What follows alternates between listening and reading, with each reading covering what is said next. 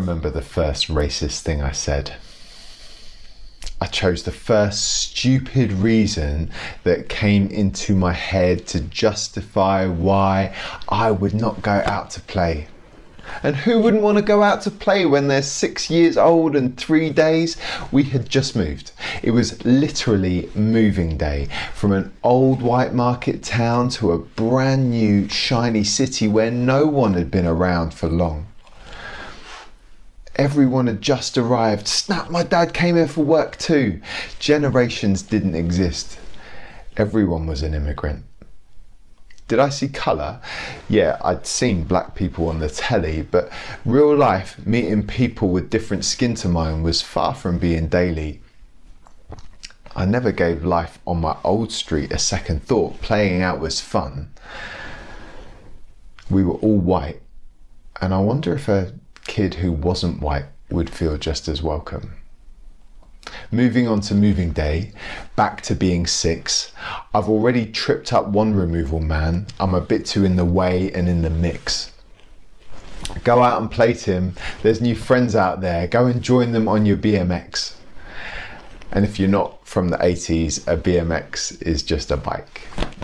Oh, hindsight hindsight tells me I should have gone right then, but part of me didn't want to try and greet. There was something in my heart, and out of the heart, the mouth speaks. I didn't speak out of hate, and it wasn't, um, but it was fear, and it wasn't fear of them. But it's a new home, a new place, and I'm getting in the way, and what if they don't want to be my friends? But I can't bring myself to repeat the phrase I said in front of my parents. So painful was this lesson.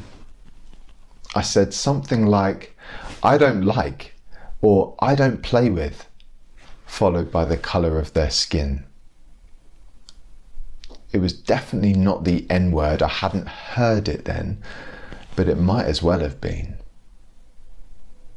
I dismissed my future friends like playground chat of Pokemon, bad cars, and a losing football team. Now, forgive me. If you're getting lost in all these words, it's shameful. I'm not trying to dress it up. I said I didn't want to play with them purely because they were black and Asian. And that is really messed up. Why'd I say it? Because this was a simple chance for having fun. But evil was right there with me, in the shape of fear, teaching me not just to see colour, but to choose it, to say it and abuse it. And I'm so thankful for my parents who were busy moving in, but decided not to just ignore it or excuse it. It was as if, as if I didn't care. I'd spoken that one line with all the grace that you'd expect on Britain's Got Talent when they press reject. Then my dad taught me a lesson that I cannot forget. He got my attention and I was pretty sore. But he didn't, it wasn't, thou shalt not say. He didn't bring the law he appealed straight to my heart, helping me to understand that life with solely light skinned people will always look quite dark if my eyes are barely open, squinting people out of view, disqualified on entry. Do you see them? Yeah, of course I see them, Dad. Really? I'm not sure you do. You're seeing boys out there, but your judging's all done pre. Look out the window, look again, and tell me what you see. Well, they're, they're playing on their bikes. Whoa, I wish I could uh, jump like that. Tim, those lads are exactly the same as you. Their dads are the same as me. So some of it was ignorance. Some of it was fear, that's clear, but guard your heart because give fear half a chance and it will double into hate. And you've got to shut that stuff down before it gets out the gate. Go out there, get involved. It's prophetic. Choose that they're your mates. So, booted out of my door and onto my bike, the only lad on the street who was white, but not out there to represent, just out to get out the house on our boards and bikes, out to make new friends. And apart from grazes on my street, I didn't think of skin again. And here comes the shame. I wish I'd thought of it again. Because my street was sweet. Without knowing, I was learning to see colour, embrace culture, celebrate diversity and tradition. But my first racist joke magnified difference, reinforced old white power, and celebrated division. Where did I learn it? Well, was my first. It wasn't the street, but the church. Not this one, not Jubilee. But hey, let's not let ourselves off the hook too lightly. It was a good church. It wasn't the preacher. No policy to segregate, but all or pretty much all the people were white, and so were all my mates. Eyes barely open, but kids with enough sense to be careful about where these jokes were spoken. This was just up the road from my diverse street, which was nothing like religion, but unspoken in the church culture, said to me, Get comfy with division. Look, the church is called to be the bride of Christ, to be reserved, to be holy, set apart, separate but not separated. Every tribe and tongue are called to be apart. But aren't Christians all the same? Cucumber sandwiches, bed at nine, keeping it tame. No, missing races, whole peoples out it's like missing a leg. It makes us really lame. It's Christ who unifies our differences, who lifts us from our shame, and it really is. God's standards are up here and ours are down with blame.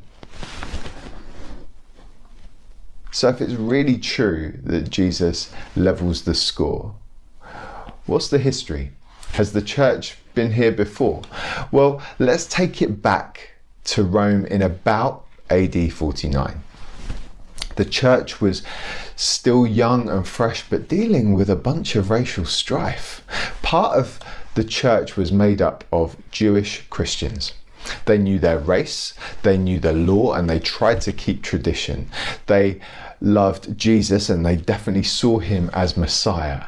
But the law they just couldn't put down because those ways were obviously higher. Higher than whose?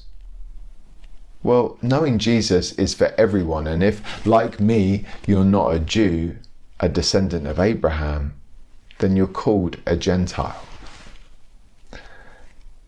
The Jews had the power of history in the church, they set the tone and the style. So the term Jews and Gentiles is a little bit like saying people of colour for everyone that's not white everyone in the church would esteem the Jewish faith and heritage from which their Saviour Jesus came. So the church in Rome was made up of two groups, but it seems their status was not the same. Jews had the culture, they were invested, they led the Gentiles in ways that were tried and were tested. Now, Gentiles were still welcome in the church, but Jewish Christians had the Messiah t shirt. They bought the merch. Then, not for the first time or the last time in that people's history, all the Jews, Christians or not, were exiled out of Rome because of their race. They had to leave their city, their business, their church, their home. So the church was suddenly left to this Gentile crew, asking themselves, well, what should we do? Without all the Jewish tradition, how do we get on with Jesus' mission? They knew that Jesus brought freedom. So the church made decisions about uh, the way that they should do things what to liberate, and some of it was good and some of it was great, but some of it simply replaced traditions where Jesus was not always easy to see with idols of freedom where Jesus should be. Eventually, the Jewish brothers and sisters returned after exile to Rome, to the church, which had a pretty different style. Trying to find harmony was taking a while, and maybe they thought of doing their own thing over here because trying to build bridges was taking too many tears. And into this moment, the Apostle Paul writes this letter that this family being together isn't just better, but is actually God's heart the promise of this new, new humanity can be traced right back to the start of the scriptures. So he starts to list them, particularly for those who have read them and know them, but have somehow missed them. And that was actually Paul's story. He describes himself as a Hebrew of Hebrews, purebred. He heard danger and wrong in all that the church said. He went hunting, out to persecute and kill with every opportunity. And then Jesus meets him, blinds him with grace, and he becomes a champion of unity. So back to the to Paul's list. It starts off in Psalms.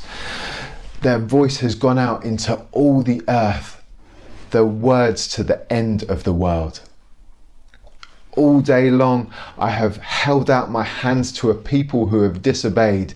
Lord, who has believed our message?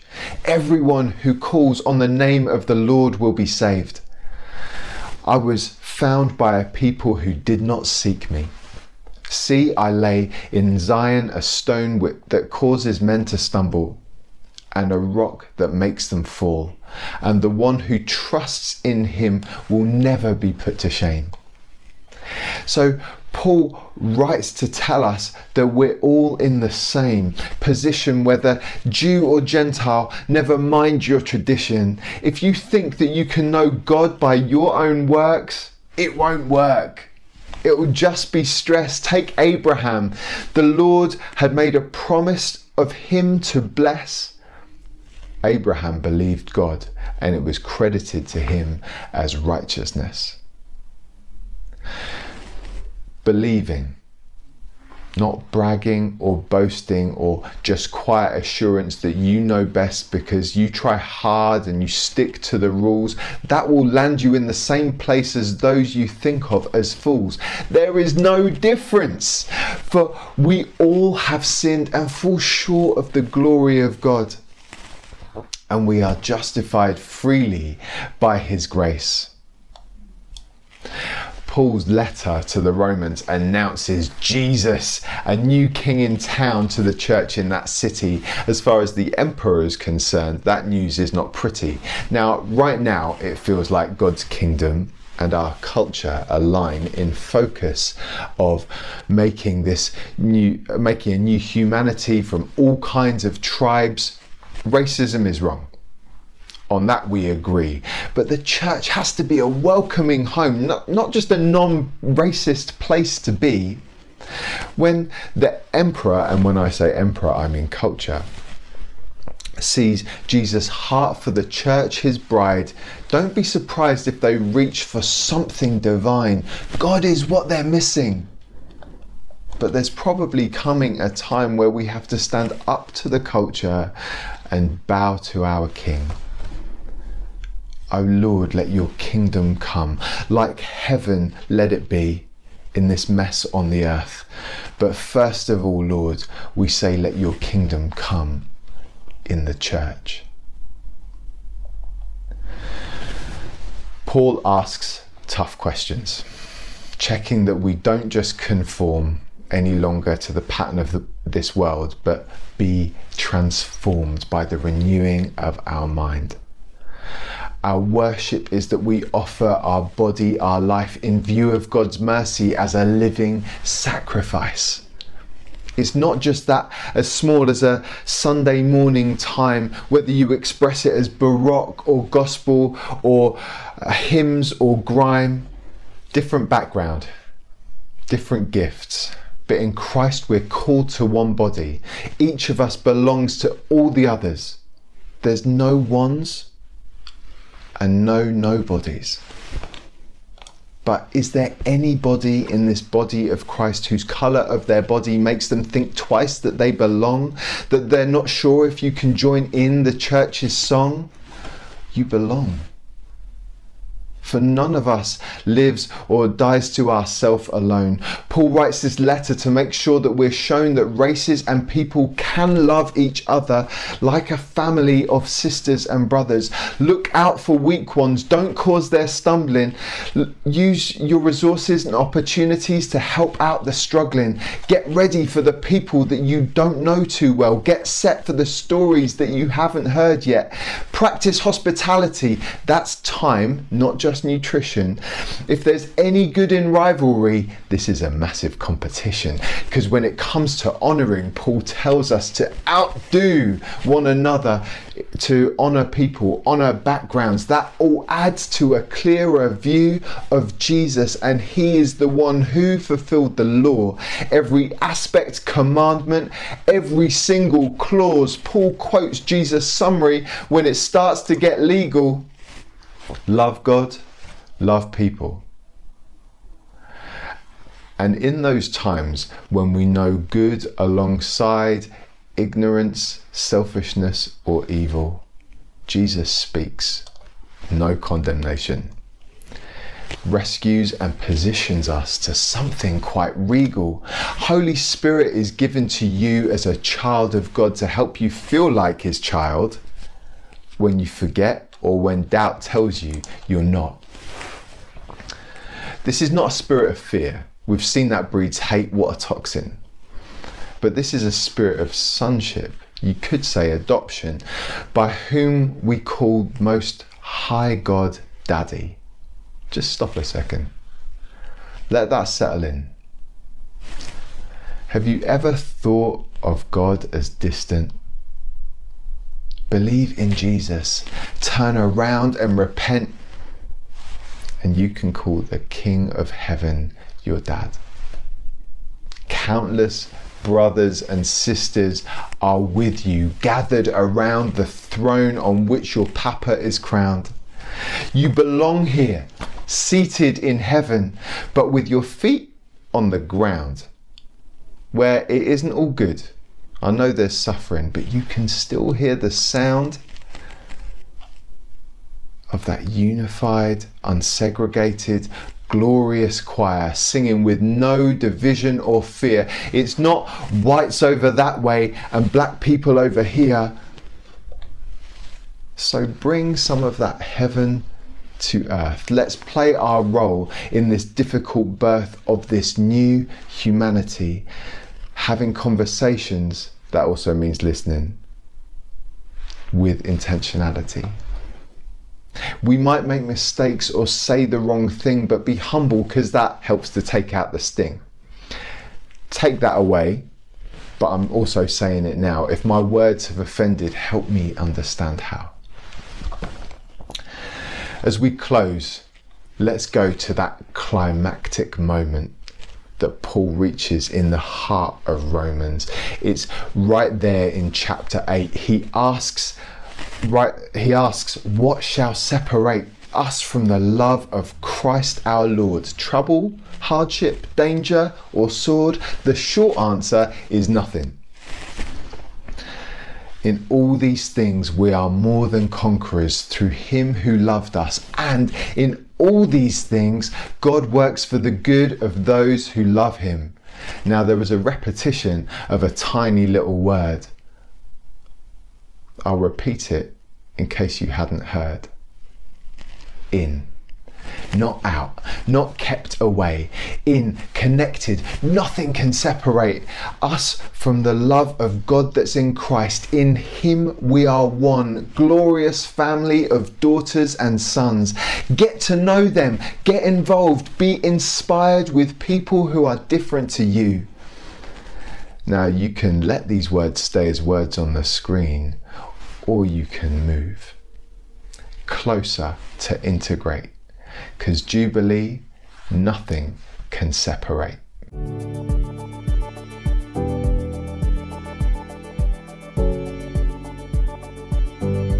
Well, today I'm here with Nick. Nick, it's great to see you. Welcome. Thank you, Graham. How are you? Yeah, I'm good. Thank you. Uh, thanks for joining us and uh, giving us some time today. Really appreciate that. And uh, what we wanted to do, as we've said before, as part of this series, is just hear from different people of different cultures, different experience, uh, to help our journey and help our learning. So I'm thrilled that you're you're part of this. So thank you for that. So why don't you start off by introducing yourself? Tell us a little bit about uh, your background, how you ended up in Derby, and so on. Okay. Um, my name is Nikhil Alexander. Uh, most of you know me as Nick. Um, I grew up in, in a large city in South India called uh, Hyderabad, um, which, if if you've heard of it or not, you know you probably know that the that's where you get the best biryani in the world. um, uh, and I grew up in in a Christian family, uh, going to quite a traditional um, Anglican church. The church itself is is more than 200 years old. Was um, originally a British Army garrison church. Okay. Um, um I moved to the UK um, immediately after finishing my engineering degree in India. Um, so that's my background as an engineer but I don't think I'd be top of your list list if you needed someone to put shelves up or anything like that. um, and yeah, soon after um, coming to the UK, um, I started a master's degree um, at the University of Warwick.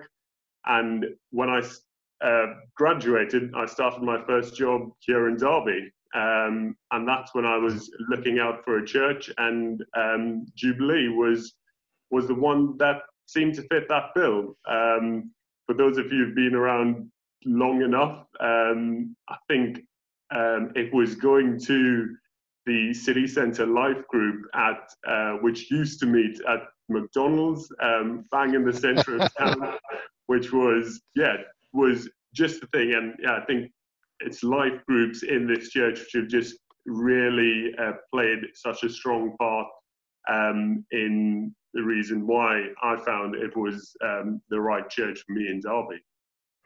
So Fantastic. yeah, that's about me and uh, how I came to be at Jubilee. That's great, and a good plug for life groups there as well. So thank you for putting that. I'm sure that will get edited out and uh, and put up online somewhere. That's great. So, so Nick, how's it has it been for you as a person of Indian origin, living in the UK? How how was that transi- transition when you when you first arrived, and what's it been like more recently? Um, it's it's an interesting question because um, I've I've not in um, in any direct way um, felt discriminated against um, as as a person of of color living in the UK. Um, and I feel I've been I've been given a lot of different opportunities which I might not have um, in in my own country of India where I sure. where I grew up. Um, but at the same time, um, I do in subtle ways um, feel feel different just by um, the things people say, knowingly or unknowingly um, yeah. to me. For example, um, quite often at work, um, when I'm meeting new people, um, I get asked, "Oh, so where are you from?" And and people are quite surprised when I actually say India. Um, maybe because I don't have uh, a strong Indian accent, and that's because I grew up in in a family speaking English my whole life. Um, so when I when I say India, it does surprise a lot of people because um, they're almost expecting a different answer. Um, but yeah, apart from that, I've not um, I've not experienced any overt um, discrimination um, at any point in the UK, which I feel I'm I'm truly blessed uh, by. Yeah, sure. Which might be more um, a reflection on the fact that um, or that that I um, the place I work, um, my educational background, and things like that, um, which I'm sure is not the case for for a lot of other people. I'm sure people have got mixed experiences, haven't they? Absolutely. So it's, it's great that you've had a largely positive experience being here, and obviously we're thrilled you're here. That's that, that's really good. So when we were talking last week, you used a phrase with me that you felt you didn't fit any typical stereotype, which I thought was a really interesting phrase. Uh, does that manifest itself in any particular way, or any particular situations where you thought, "Yeah, I really don't fit a stereotype," and that's why you used that phrase? I thought it was an interesting description. Yeah, um, I've, I've, actually got uh, quite quite a funny um, anecdote. Um, so a couple of weeks ago, uh, my lovely wife uh, Bex and I were on holiday for a week in Scotland.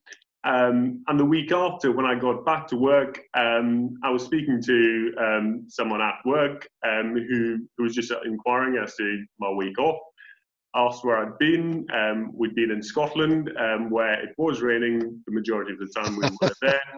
Um, we make no comment about Scotland, obviously.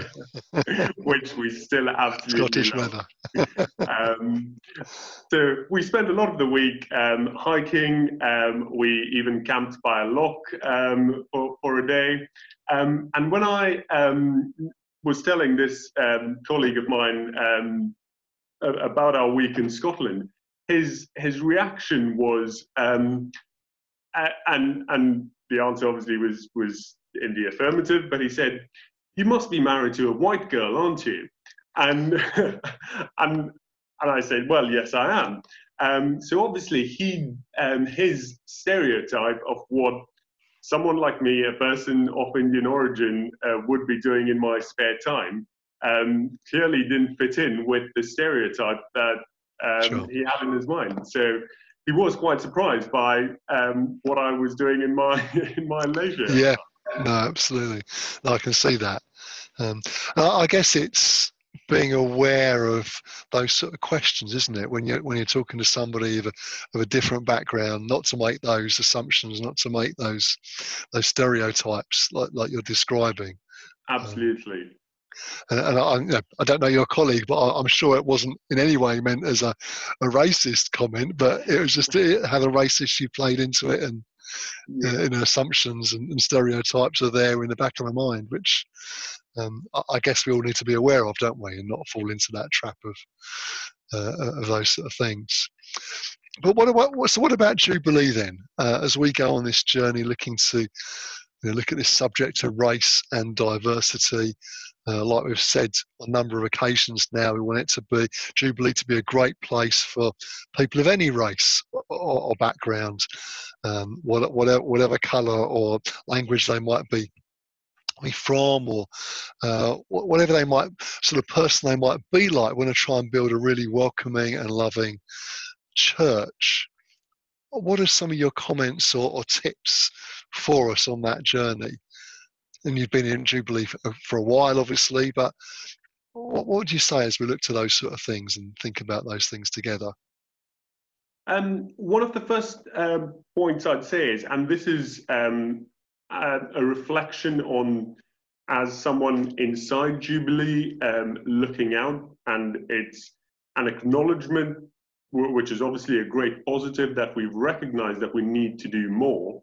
Um, but as as insider, obviously as a person of color, I feel I feel comfortable in Jubilee. Um, probably more because I'm quite similar to the people in Jubilee, rather than the fact that um, Jubilee is in a way um, unique in in churches that it reaches out particularly to people of different backgrounds um, um, and cultures.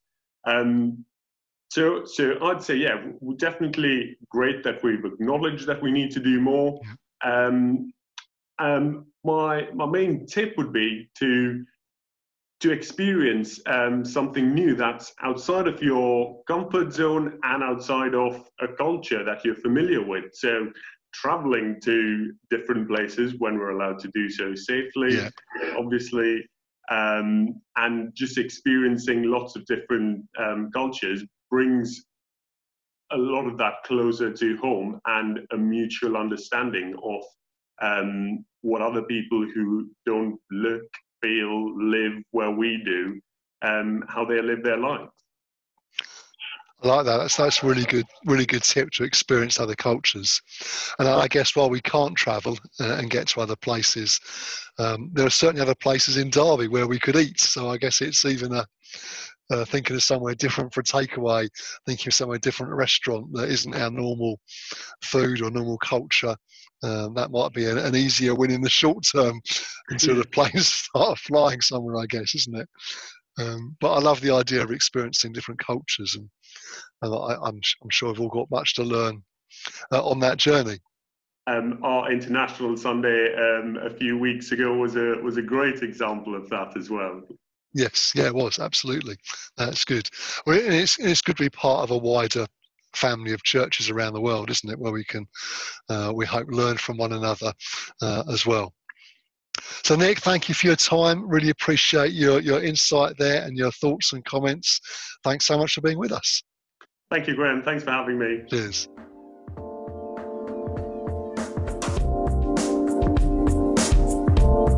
Thanks for listening to this Jubilee Church podcast. Feel free to check out our website at www.jubilee.org.uk or come along on any Sunday morning.